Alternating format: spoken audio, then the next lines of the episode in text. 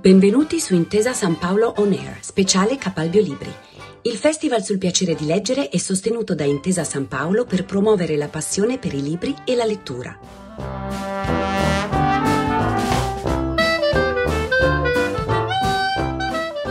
Nata a Orbetello, vive a Roma e collabora col Corriere della Sera e La Lettura. Ha pubblicato il suo primo romanzo nel 2002, Adelmo torna da me, Einaudi, da cui è stato tratto il film L'estate del mio primo bacio di Carlo Virzì. Ha scritto i romanzi I giorni felici per Mondadori, Il mio paradiso è deserto per Rizzoli, Tutti santi per il saggiatore e La mia amata per Mondadori, che nel 2017 ha sfiorato la vittoria al premio Strega. Teresa Ciabatti, Buonasera. Buonasera, ben trovata a Capalbio Libri. Io sono sempre felice di sentirla parlare perché è, è, un piacere, davvero, mi ricordo l'ultima volta, qualche anno fa. Allora, noi siamo a Capalbio Libri, il festival sul piacere di leggere, per cui la domanda di rito è sempre cos'è per lei il piacere di leggere?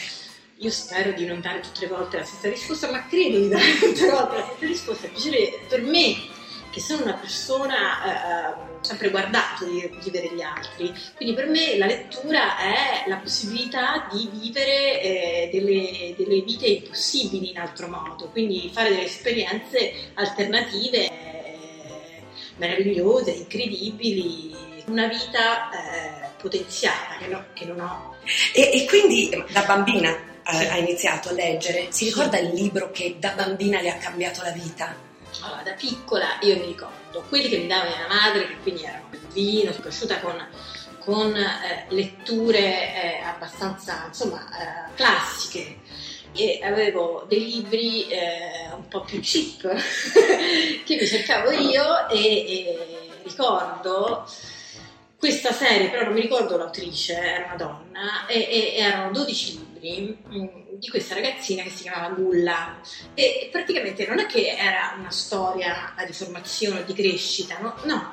Erano 12 libri, un'epopea che si svolgeva in un arco di tempo brevissimo, cioè in qualche modo mi ha condizionato eh, nella scrittura futura. Nelle passate interviste abbiamo sentito spesso parlare di riletture. Ci sono dei romanzi o dei saggi anche che lei rilegge o ha riletto eh, nell'arco del, del, tempo? Io rileggo eh, sempre due libri che sono insomma, per me due libri fondamentali. E Grandi speranze di Dickens e Alice nel Paese delle Meraviglie.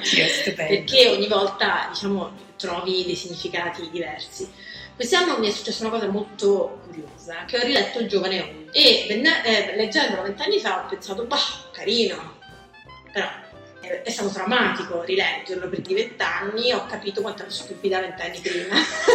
E, e, e, quindi solo ora mi sono accorta di alcune cose che mi erano completamente sfuggite ma eh, mi era sfuggita la complessità del libro e la bellezza. Capolavoro ecco. e, quindi a distanza però eh, ho impiegato vent'anni sono dovuti passare vent'anni perché io fossi pronta a cogliere quella eh, complessità sembra semplice, mentre invece dentro e dietro c'è molto di più. Può apparire a, a forse una mente giovane, qual era la mia? certo, insomma, in vent'anni si eh, cresce. Esatto.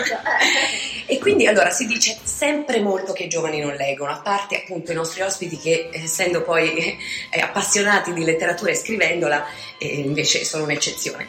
Ehm, c'è un modo che lei consiglierebbe per approcciare, per far approcciare i bambini o i ragazzini alla lettura?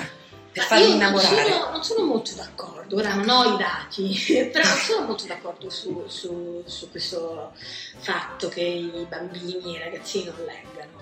Ho una figlia di 10 anni e legge, anche se legge delle cose insomma che non uscito. Comunque è sempre lettura, cioè legge anche i romanzi degli youtuber. Perciò io dalla mia, diciamo, uh, dal mio punto di vista leggono, e tra l'altro scrivono anche perché eh, la nuova generazione di scrittori giovanissimi, 20-25 anni, sono scrittori straordinari, eh, molto maturi, eh, quindi io eh, sono molto attenta, soprattutto negli ultimi tempi, sono, sono, diciamo, mi, mi, interessano tanto. C'è questa fumettista straordinaria, piccola, 26 anni, fumetti brutti. L'ultimo libro è La mia adolescenza trans, che è un capolavoro. E Mattia Insolia, 25 anni, Gli affamati, eh, Ponte alle Grazie. Jonathan Bazzi. Quindi è una generazione di ragazzi e di ragazzi sorprendentemente maturi nella scrittura, hanno gli strumenti e, e, e in qualche modo eh, sono cresciuti, eh, ci sono cresciuti anche eruditi, se vogliamo, da soli, senza maestri e secondo me il risultato è sorprendente. Sono ottimista, secondo me i ragazzi leggono e scrivono, scrivono cose meravigliose. Beh, stupendo. Eh. E su queste note io la saluto e la ringrazio. E ci vediamo presto. Eh sì.